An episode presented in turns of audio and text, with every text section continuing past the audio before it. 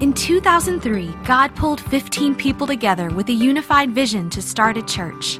And since then, God has graciously multiplied those 15 people many times over. But now, more than a decade later, we're at another crossroads in our story, and it's time to unify that vision once again. Take Bob here. Bob is a regular churchgoer. He even tithes and volunteers. Not bad, right? But every time a mission trip gets brought up, Bob gets nervous. He couldn't possibly take the time off work. Here's the Parkers. They've been coming to Rolling Hills for a year or so, but haven't gotten involved. They keep meaning to join a small group, but they're just so busy. And here's Lucy and Chuck. They just got married and are still knee deep in student loans, so they don't think tithing is much of an option. Next Steps was started as a way to challenge each of us to start investing our time, gifts, and resources toward the unified vision God has for our church. Reaching out is all about serving people outside our walls. Whether it's as a part of a Saturday Serve project, serving on a national or international mission trip, or as part of the core team for a new church plant. Growing up is taking that next step to mature in your faith. It could be through baptism, joining a small group for the first time, or serving as a volunteer, and of course, joining us in Daily Steps, our church wide daily Bible reading plan. With Giving All, we're asking that you take the first step toward tithing. There is so much that we can do as a church, in our community, and all around the world, but we can't do it without everyone taking part together. By taking your next steps, you're committing to Jesus and me. But when we all take a step forward with one unified vision, it becomes a movement of Jesus and me.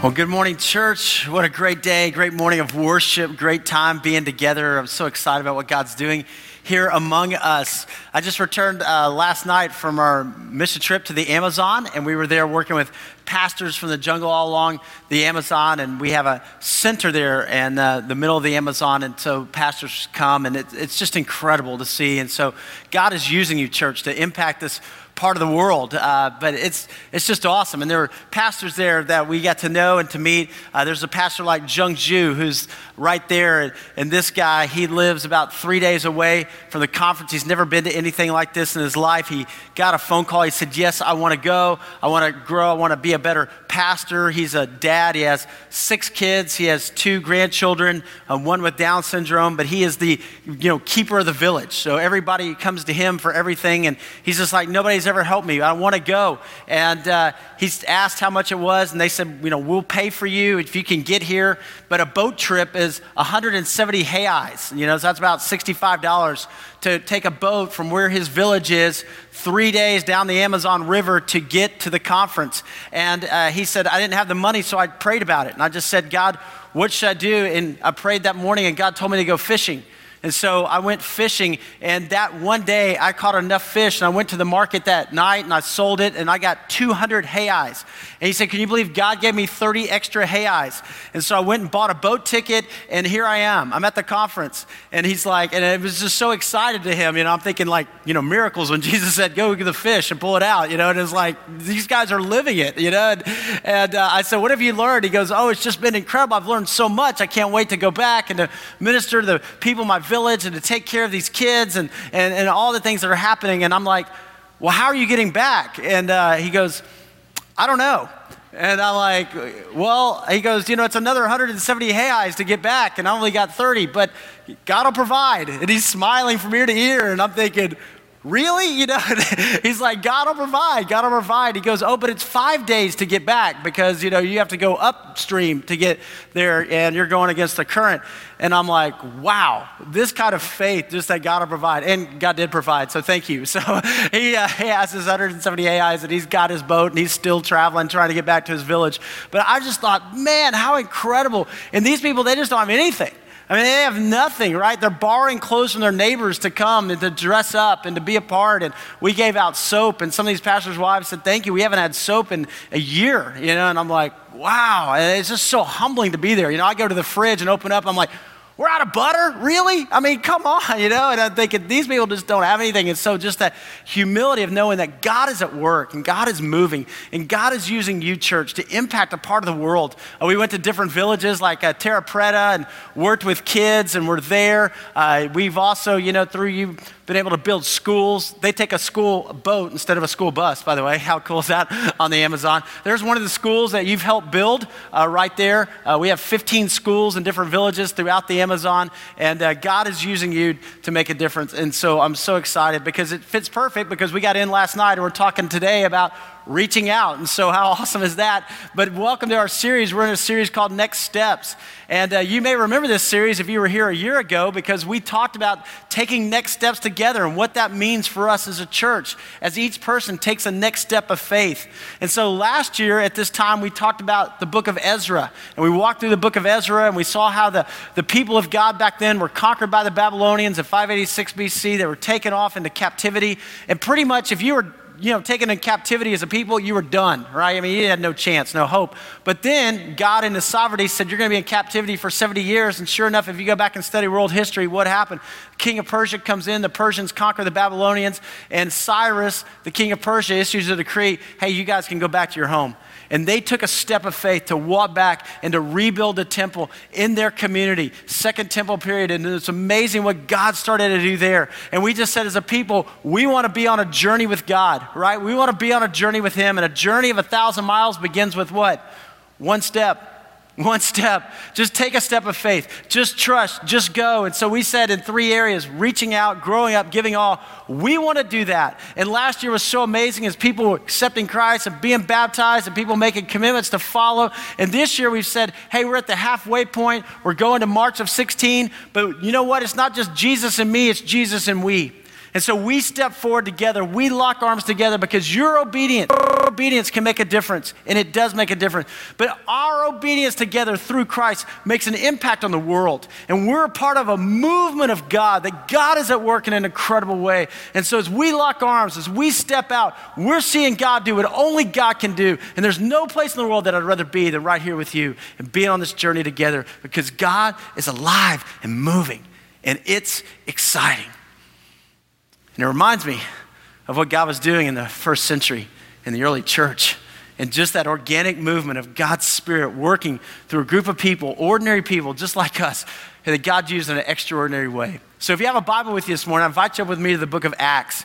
Acts chapter 1, one of my favorite books in the entire Bible. Oh, it's so good. Acts chapter 1. New Testament, right? Matthew, Mark, Luke, and John. Four Gospels tell the story of Jesus. And then you come into Acts, and Acts is the it stands for the Acts of the Apostles. And so we saw how Jesus, if you were here for our series New Year, New You, and God was training, Jesus was training up these disciples. And now we see as the multiplication happens, as the disciples take what Jesus was teaching them and begin to put it into practice. So pick up here in Acts chapter 1, verse 1. It says this in my former book.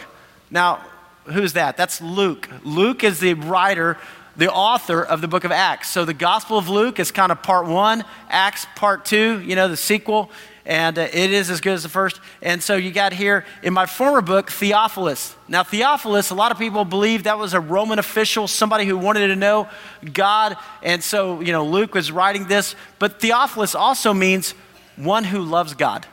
And so, if you love God, if you're a lover of God, this, this is for you. So, in my former book, Theophilus, I wrote about all that Jesus began to do and to teach. Now, if you underline, underline began, because Luke's saying it's not done, right? It's not over. Jesus is still at work. Jesus is still alive. Jesus is still moving until the day he was taken up to heaven after giving instructions through the Holy Spirit to the apostles he had chosen. After his suffering, he showed himself to these men and gave many convincing proofs that he was alive. He appeared to them over a period of 40 days and spoke about the kingdom of God. In fact, we know through Scripture that Jesus, after his resurrection, after he conquered death, made a way for all of us, he appeared to over 500 people. 500 people. On one occasion, he was eating with them and he gave them this command Do not leave Jerusalem, but wait for the gift my Father promised, which you have heard me speak about. Now, what's the gift? The Holy Spirit, right? Throughout the Gospels, Jesus kept saying to them, Hey, one greater than I will come, one greater than I will. And they're like, One greater than you? Are you kidding? And what he was saying was the Holy Spirit's going to come. And when you become a follower of Christ, God places his Holy Spirit within you. You know that. The counselor, your guide, you understand the prompting in your heart. Something's telling me that that's the power of the Holy Spirit. So he says, The Holy Spirit will come. For John baptized with water, but in a few days you will be baptized with the Holy Spirit. So when they met together, they asked him, Lord, are you at this time going to restore the kingdom to Israel? Now remember, these disciples were still Jewish. In their mind, they're thinking, oh, are you going to overthrow the Romans and establish Israel to a place of prominence like they once were, right under David, under Solomon? And Jesus is going, guys, it's so much bigger. This is impacting the world. This is grace. This is redemption. This is hope for everybody. He said to them, It's not for you to know the times or the dates the Father has set by his own authority. And then look at verse 8. In fact, if you have a red letter Bible where, you know, puts in red the, the letters, the sayings of Jesus, this would be red letter right here. In fact, this is the last red letter that we have until you get to the book of Revelation. So Jesus speaking right here, his last words, his last words to his disciples. Now, you know, I mean, let's think about this. Last words. If you just had one chance, one opportunity, you know, I mean, you're getting ready to, to go to heaven, you know, you're just going to say something that's pretty important, right? I mean, you're going to lay it out there if it's your last words. These are it. So kind of dial in with me right here, verse 8. But you, you will receive power when the Holy Spirit comes on you, and you will be my witnesses in Jerusalem and in all Judea and Samaria and to the ends of the earth. You know, he pulls these disciples together and saying, I've poured into you, I've poured into you, I've poured into you, and now you, you will receive power when the Holy Spirit comes upon you, and you will be my witnesses. You, this kind of commissioning time. After he had said this, he was taken up before their very eyes, and a cloud hid him from their sight.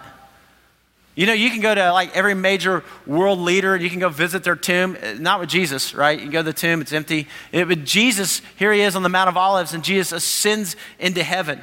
And the disciples are standing there, and they were looking intently up into the sky as he was going. They're like, what just happened here? You know, I mean, there he goes. I mean, Jesus ascends into heaven. They're standing there looking, and it says, when suddenly two men dressed in white stood beside them. And anytime you see two men dressed in white, it's always angels, right? That they're there. So these two men stand beside them, and they say, Men of Galilee, they said, why do you stand here looking into the sky? The same Jesus who's been taken from you into heaven will come back in the same way you have seen him go into heaven.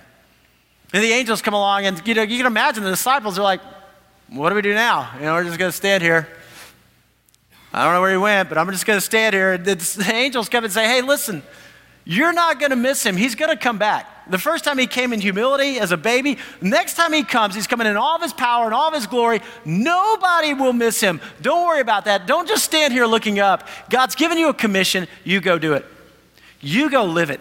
You go live it and this call to reach out. And you'll be my witnesses. Now, a lot of times we talk about you'll be my witnesses, you're kind of like, I don't know about that. You know, this kind of a whole deal about talking to people about Jesus. Uh, I don't know. You kind of tense up a little bit. You know, my faith is private, right? You know, that's kind of a lot of our fallback. My faith is private. I just, I just don't like to talk about my faith. I don't like to talk about my faith. But let me tell you this, let me tell you this. Christianity is a public faith. Christianity is a public faith. Now, I don't think Jesus is calling all of us to go stand on the street corner and be street preachers, you know, or hold up signs at, you know, football games or something like that, you know. He may call you, uh, probably not, but, you know, he may. But you know what he is calling us to do is what? Be a witness. Be a witness. Now, what is a witness? Well, if you go to court, right, and you get called to the witness stand, what do you do? What do you say? You just say what you saw. You know? You just go, I saw the blue car run the red light and it hit the green car. And then the attorney comes up, they're cross examining you, and you're like, Can you tell me how that happened? You know, I mean, you know, because, I mean, the, the physics behind this, right? Rate times time equals distance, and what about the friction? You're like, Hey, listen, listen, I, I don't know. I saw the blue car run the red light and hit the green car. I don't know. I'm a, I'm a witness. That's all I got. You see, what Jesus called you to is not to be God's defense attorney. you, you don't have to argue people into heaven. You, you don't. That's God's work. God just says, you be a witness. You tell what happened. And we all have a story, don't we? We all have a story. That's what I love about God, because God works in our, in our lives in unique ways, and yet your story impacts somebody else's story. And all you do is just say, hey, I don't know how it all happened. I just know this my life was spinning out of control. I mean, things were hard and they were challenging in my marriage, things were difficult. And somebody, somebody just invited me to church.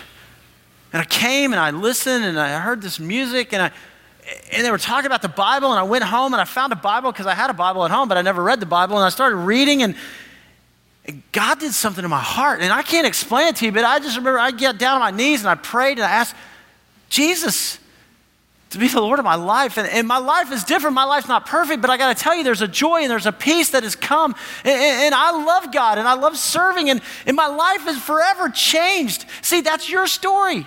And nobody can argue with your story. And people want to hear your story. People want to know what's going on in your life. People are searching. People are searching. I read a story the other day about Tom Brady. You know, Tom Brady just won the Super Bowl, and, and yet he did an interview with 60 Minutes a while back. And, and on the interview, he said, There's got to be more to life than winning Super Bowls. There's got to be more to life than winning Super Bowls. And isn't that true? And we all know that there's more to life than winning Super Bowls because I mean, we don't even remember who won the Super Bowl, you know, seven years ago. We don't even remember who won the Olympics, you know, like, you know, this event in the 1930s. We don't remember who won this event in the 1800s. We don't even remember who won the chariot races back in Rome. You know, there's always been these different things. We don't remember that. But what we do remember is when somebody's life has been impacted and their life impacts us. And somebody was a witness to you, weren't they? Somebody shared Jesus with you.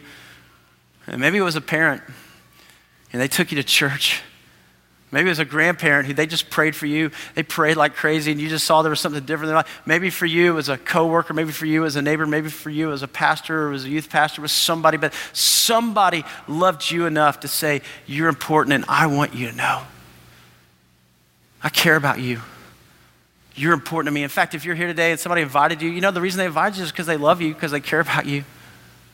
You're important to them, you're special to them. If you're a parent, listen, our number one responsibility, if you're a parent, you're a grandparent, you're an aunt, you're an uncle, our number one responsibility is to share the love of Christ at home, to be a witness at home. And it starts with our kids. It starts with raising up a generation. You know, the Bible says this train up a child in the way that shall go, and when they are old, they will not depart from it. And to love them and to teach them and to give them a spiritual foundation. I'm so thankful for my parents. I'm so thankful they brought me to church. I love church. I loved growing up to church. I love it. And I love my kids. My kids get so excited about coming to church. I mean, they do. They can't wait, man. They love it and they're learning and they're growing. And we don't know what's going to happen in their life. Man, I pray they walk with Jesus all their days, but I also know that, you know, college is coming and teenagers coming. And I mean, I know there's going to be temptations and challenges, but I know, I know, I know I want to give them a foundation because I don't get this chance back. I just don't. And I want them to know what's important. And I want them to know Christ. I was reading a blog the other day by a basketball player. A guy in our church sent me this. His, his name was Marshall Henderson. He played at Ole Miss. And, and uh, you know, he was kind of the SEC public enemy number one. I mean, nobody liked this guy. He was a great basketball player, but he was obnoxious and everything else. And they won the SEC tournament. But I was reading his blog, and he just started doing this blog. But he said, you know, after we won that, we were doing so well. And, and then I didn't get picked up by the NBA. And I ended up going over to Europe and I ended up going to the Middle East and I'm trying to play basketball over there. And he said, one night I'm in my hotel room and it just seemed like my world was crashing around me and I found my Bible. He said, My parents took me to church, you know, growing up. And he goes, And I started reading the Gospel of John. He goes, I read it in one night. Right there in a hotel room in the Middle East, I just get down on my knees. I'm just like, God, I want you to be the Lord of my life. You're more important to me than basketball. And he goes, It was just amazing what God started doing in my life. He goes, Then I get, I get to another team, I'm playing in Iraq, and there's another believer on the team. And, and I just said, Wow. And that God was doing this. And he goes, and, and I'm writing this down in a blog because he goes, I want you to know I'm not some super saint, but my life has changed. my life is different. You know, that's what it is. It's just sharing the love of Christ, it's just being a witness. And we do that all the time. It's with our actions, it's with our words. St. Francis once said, you know, preach, and if necessary, use words. Your whole life is a witness. Your whole life testifies to what you believe. I was checking out at Publix the other day, and there's a Publix by our house, and of course I talked to everybody at Publix. I just, I oh, do. They're all the cashiers. I love them. They're all Nancy and Sherry and everybody, you know. So David's walking me to the car, and David goes, "Hey, you know, Jeff, you ought to do a sermon about my former manager." I go, "Okay." He goes, You know, he goes to your church. And I said, Oh, great. He goes Rolling Hills? Yeah, he goes to Rolling Hills. And he goes, I got to tell you, I know he's a Christian, and he was the best manager I've ever had in my life. I was like, Wow. I love when people brag on you guys, by the way. I mean, it's just, it's awesome. But you see, I, I don't know how Michael, you know, was the manager at Publix, but I'll tell you this Michael loved his people and he cared about them, and somehow he was different. Somehow, some people saw in him, there's something different about you. And that's what God wants for us. See, our motivation that is just simply love. Now, love the Lord your God with all your heart, with all your soul, with all your mind, and with all your strength. And hey, the second commandment's like it love your neighbors yourself. You just love people. When you love people, then people are going to ask you, they're going to say, hey, what's different about you? And when you have that opportunity, you just say, hey, I can tell you about sports all day long, or I can tell you about, you know, what's happening in the stock market, I can tell you about shopping, but I want to tell you about what the most important person in the entire world, the person that will impact your life, that will change your life, that will give you hope, meaning, and purpose. I want to just tell you about Jesus. I want to just share what God's done in my life. Now, here's, here's how it works, right? You look at Acts chapter 1, verse 8. It, Jesus kind of gave us this pattern. Here's the pattern. He starts off, he says, But you will receive power when the Holy Spirit comes upon you. So it's when the Holy Spirit prompts you. You know, you don't have to go out and try to save everybody. I mean, that's God's job. God just says, when the Holy Spirit prompts you, then you be a witness. Some of you are sitting there like, yeah, I don't want to go to the Amazon. Okay, you know, I mean that's cool for you, but I've heard that there's anacondas there. You know, I, I might not into that, right? I got to tell you, I didn't see an anaconda, did see a sloth, but you know, I didn't see. You know, but, but some of you maybe say, well, you know what? God's probably not calling you to go to the Amazon. Others of you, you're sitting there going, dude, I want to go to the Amazon. You know, I mean, you're just like, the Holy Spirit speaking to you. God may not call you to go, you know, to some other place, but I can tell you, God's calling all of us to take a next step. God's calling all of us to reach out. And if it's not going to the Amazon, maybe it's just going across the street. but the Holy Spirit will prompt you. Probably already this morning, the Holy Spirit's been putting somebody in your heart, your mind, right? Already, you, you know, you're, you're listening and you're like, oh, yeah, yeah, yeah, yeah.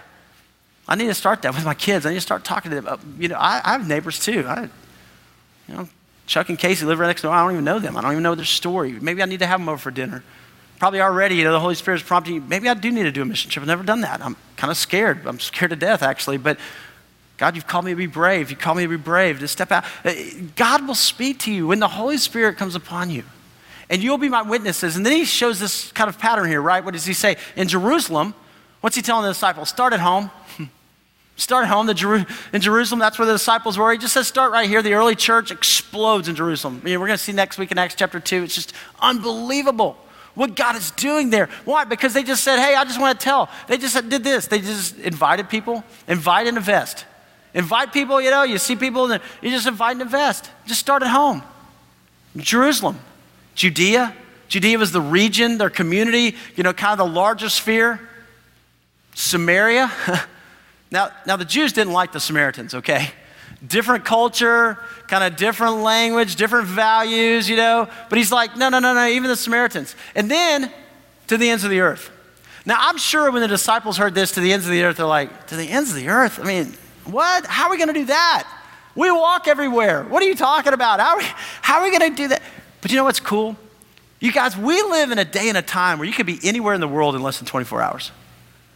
And when the Holy Spirit prompts you, you have this opportunity to engage in unbelievable. I mean, how crazy was it? Yesterday, we had a meeting in the morning. I'm in Manaus, Brazil. We get on a flight, and I get home at like 11, 10 last night, you know, and I'm back here, and I mean, I'm just like, wow. I mean, anywhere in the world. And this call of God just to say, hey, be involved, take a next step. See, we don't have to do everything, we have to do something. we have to do something.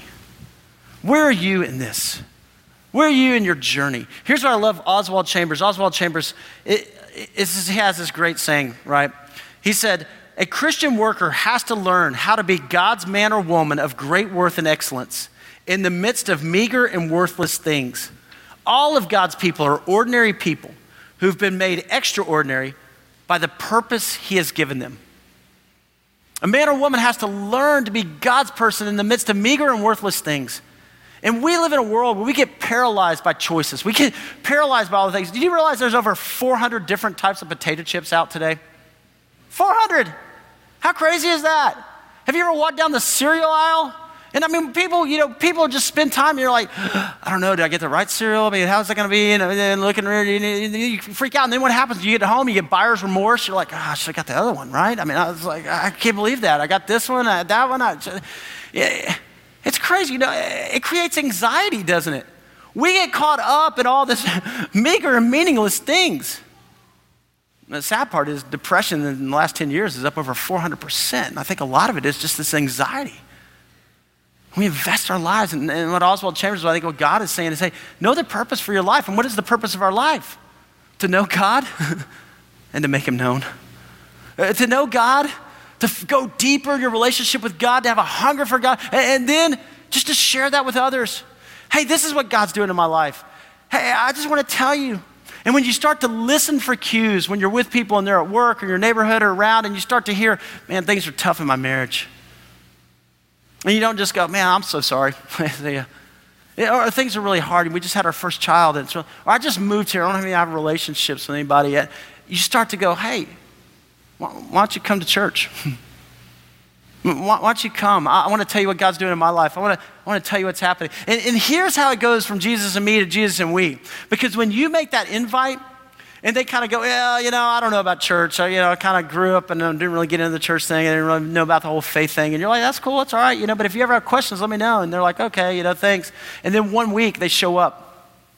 You didn't know they were coming, right? And they come in and they pull in the parking lot, and there's people out there waving in, their, in these coats, and they're like, dude, they got to be freezing, right? And the parking team and that first impression, and they're just like out there smiling, and, and they go, that's different. Wow. And they come in and there's greeters that are hugging them and saying hello, and they're like, whoa. And they take their kids back, preschool or children's students, like, man, that's amazing. They come in, they hear this music, they're like, that's not like music I knew growing up in church. That's unbelievable. They hear the word of God and they're going, something's happening. Something's going on. And they go home and they go, I had a Bible, I haven't read this, and you know, blow off that dust and let me find that. And then they start to read, and then they call you, and they say, hey, can we go to lunch? You go, yeah, we can go to lunch And they start to unpack their life, and you just go, Yeah, man, I've been there. You know, I'm, I'm telling you, I've been praying for you, I've been thinking about you. See, that's how we lock arms together. One of my favorite stories in Luke chapter 5. And there was these guys, right? They had a friend, a friend who was paralyzed. We don't know why he was paralyzed. We don't know if he fell off a ladder at work. We don't know what happened. But they go to their friend and they say, Hey, we want to help. They didn't just say, Hey, we're so sorry this happened to you. They said, You know what? We're going to take you to Jesus. We're going to take you to Jesus. And so they get their friend and, and they find out Jesus is in town and they're at this house. And so they take their friend on a stretcher and they go to the house, but the house is packed. They can't even get in. And they didn't go, sorry, dude, we tried, you know, best effort, but back to your old life. What do they do? They climb up on top of the house. They start digging in through the roof. Imagine whoever's house that was is like, what's going on? You know? But then all of a sudden, this, they start lowering their friend down in front of Jesus because they know what their friend needs is Jesus. Right? What their friend needs is, is the love of God. And they said, you know what, you're, you're to stay like this, or Jesus can bring hope and healing, physical, emotional, spiritual healing. And they bring their friend and they lower him down in front of Jesus. And the Bible says this in Luke chapter 5, it's so powerful. It says, when Jesus saw their faith, not just his faith, right? When Jesus saw their faith, he said to the man, Get up and take your mat and walk. He healed him. And I just wonder when Jesus looks at me, where, where does he see my faith? Who am I praying for? Who am I encouraging? Am I being a witness? Am I making a difference? Am I having an impact? I mean, the fact is this one day we're all going to be in heaven and we're going to have an incredible worship time. We're going to have an awesome time. But in heaven, we, we don't need to be a witness to anybody, right? We, we, we don't. Because everybody there is going to be a believer. This is the only time that we get that chance, that opportunity.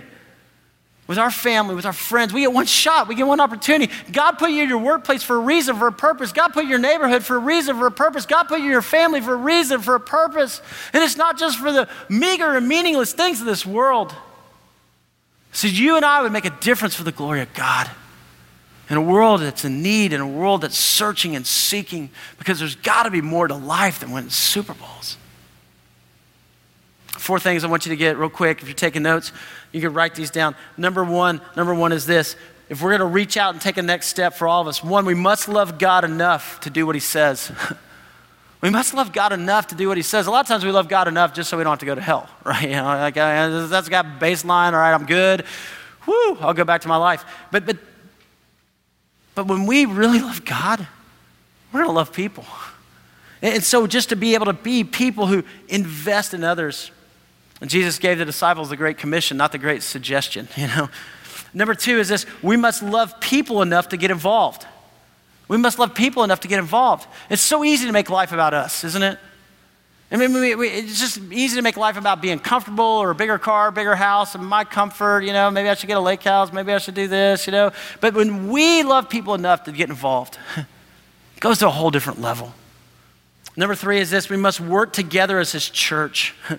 work together as this church. That's where we lock arms together. That's why we're building more preschool space. It's not just that we can move kids out of an overcrowded classroom, although that's what we're doing, but we're also allowing other people to come. And so you can invite people and say, hey, come on, we're going to have this amazing space. That's why we launched South Nashville. That's why we're doing a men's breakfast. That's why, invite, invest, all of us together. And then number four is this we must allow God to work through our faith so that people will be healed. We must allow God to work through our faith so that people will be healed. Guys, spiritually, emotionally, people need to be healed. People need the Lord. When I was in Brazil, we was talking to a guy, uh, Eduardo. He's a pastor now, young man. And I said, "Tell me your story." And started listening to his story. You know, grew up, he didn't have a dad. He said his life was crazy. He was a good soccer player, so he had relationships there. But when he was nine, he got in with the wrong crowd and he started running drugs. He was in a big city and he's a drug runner at the age of nine. At 13, he, him and some friends, they started robbing houses. And at night, they would rob and steal houses. At 14, he stabbed a guy 17 times. 14 year old kid. 15, he was arrested. He was put in prison. He said, well, he was in prison, he didn't hear from anybody for like six months. He was just, he just thought, you know, it's, it's it, it's over, you know, and here's this kid's life at 15 in a Brazilian prison. He said, one day I got a note they said, Eduardo, and he thought, it can't be me, it must be somebody else. But no, it was a note from a dad on when he was playing soccer as a kid. And one of the kids' dads asked around and couldn't find out where he was and found out he was in jail and wrote a note and just said, Hey, I just want you to know I'm praying for you. And if you ever get out or when you get out, please let me know if I can do anything to help you. Eduardo got out and he went to that guy. And that man, that dad of that other kid, took Eduardo to church. And the guy gave his life to Christ. And today, here he is, 25 year old pastor now, and he's going back into the Brazilian prisons and he's leading these young men to Jesus. This is a guy who, at the age of 15, would be on the streets killing people. And today, he's leading people to Jesus because one man, one man said, You know what? I miss that kid. What happened to that kid? And I know it's going to move me out of my comfort zone, but I'm going to send a letter to that prison and just see if there's anything I can do, if there's any way that I could help. But I just think God says to you and to me, He can make life all about you, or you can make life all about Christ. And when you and I just get bold and just say, I'm just going to step out, and here I am, Jesus. Here I am. I want to challenge you and encourage you. Let's take a next step together. When you came in this morning, you received one of these little packets. I'd love for you to pull that out just for a moment and let's look at this this morning. Over the next several weeks, we're going to fill this packet out together. We're going to start today talking about reaching out, next week growing up, then next week giving all, and then on the 8th, we're just going to commit together as a church. We, not me anymore, we. What are we going to do? So on the front, you got your next steps. You can put your name and your information there, and then reaching out. And it says this I will commit to spending 2% of my time, seven days over the next 12 months, serving in my community and or around the world. Would you make that commitment? Between now and March of 16, would you give 2% of your time? You know, maybe for you, that's just saying, hey, I'm going to spend time with my family. I want to start at home. Maybe we're going to have a devotional together. Maybe for you, it's, it's your Judea, it's local. Maybe it's the Path Project. Maybe it's ESL. Maybe it's going across the street to your neighbor. Maybe it's saying, hey, would you come over for dinner? I don't know. Maybe it's your Samaria, a different culture, a local mission trip, a national mission trip. Or maybe it's going on a mission trip to the Amazon. or maybe it's going this summer to Moldova to work with orphans. Maybe it's going to South Africa. Like we have a team in three weeks that are going, 18 people from our church. I don't know what it is. On the back, you can kind of see there's some space to fill in. You can make a check. I'm already committed to reaching out. I did this a year ago and I'm renewing that commitment. Or maybe you want to say, hey, I've already completed it and here's my next step. Or maybe today you say, man, I'm new to this, but God's speaking to me. God's speaking to me. What is it for you? What is it for you? You don't have to know all the books of the Bible, you don't have to be studied in apologetics. Those things are great and wonderful, but you know what it is? It's just saying, I'm going to love, I'm going to serve. I want to give you a minute to respond. I, I, I, really believe the Holy Spirit is speaking to each one of us. I, I, believe if a name's popped into your head or if a country or a place, I, believe that's the Holy Spirit. And I want to just challenge you to write it down. I'm making the next step. You know what? You never stop growing, right? You never stop following. You never just say, hey, I've made it, I've arrived. It's a process, it's a journey. So I want to give you time just to pray, to think. This is you and God. What's He calling? What's your next step?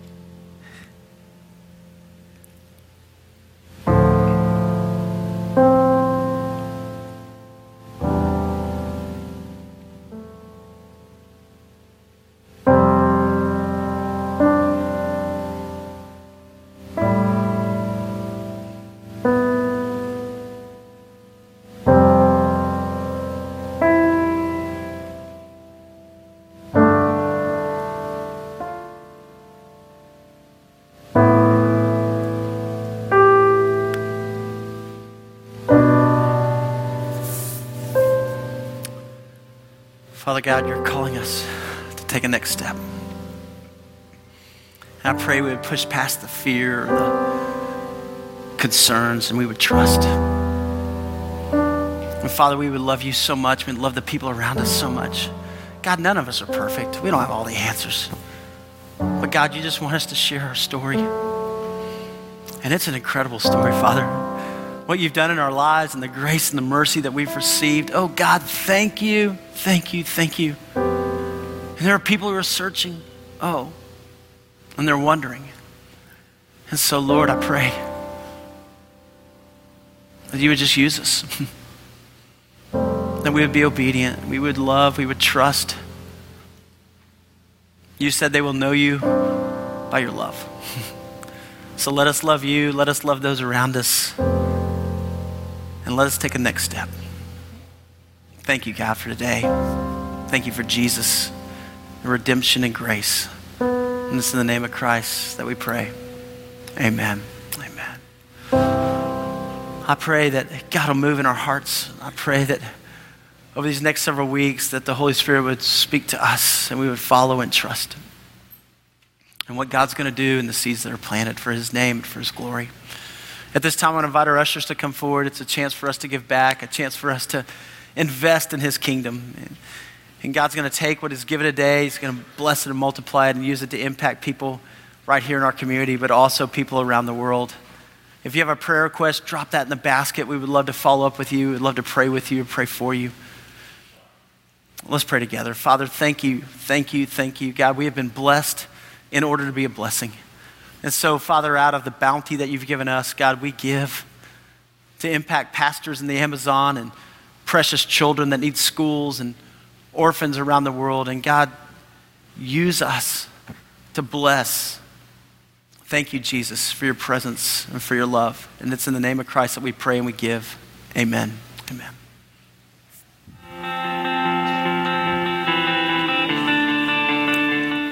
Everyone. In our Next Step Minute this week, we're talking about reaching out.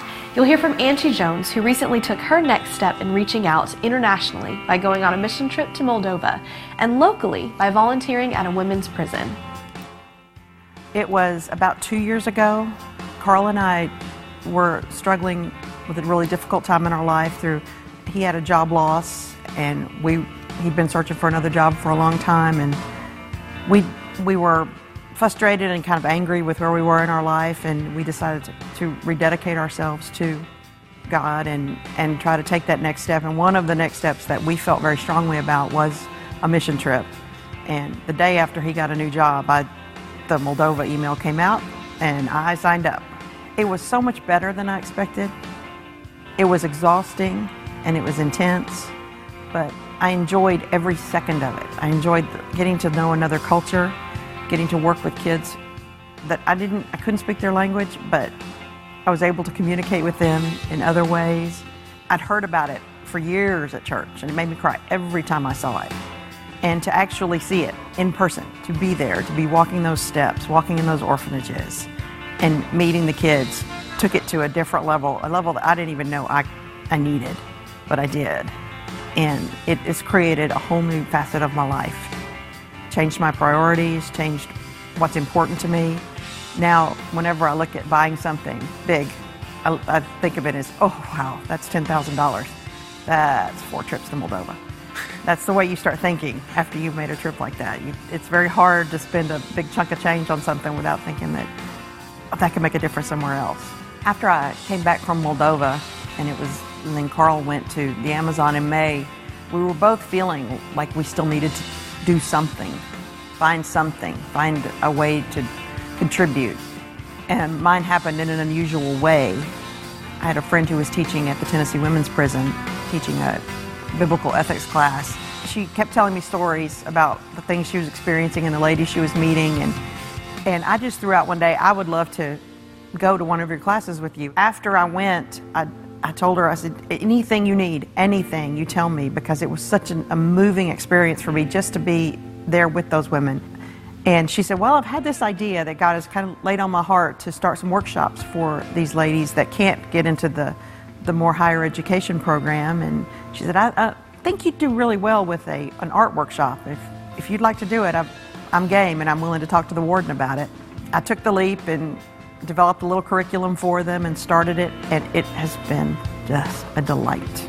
Every time when I come, when I walk in the door, they are all waiting for me. They're they are waiting in inside this big annex room. They're they're all waiting with big smiles on their face, and they, they get all excited when I when I come in. I, I feel like I'm a rock star. I feel like I have just entered the stage, and it feels like it's where I'm supposed to be. It feels like I'm truly contributing. They're just joyful and hugging and loving. And I feel like I come out of there refreshed. Feels like somebody has poured just pure love into me by the time I leave there every night. And it's not me giving to them, it's them giving to me.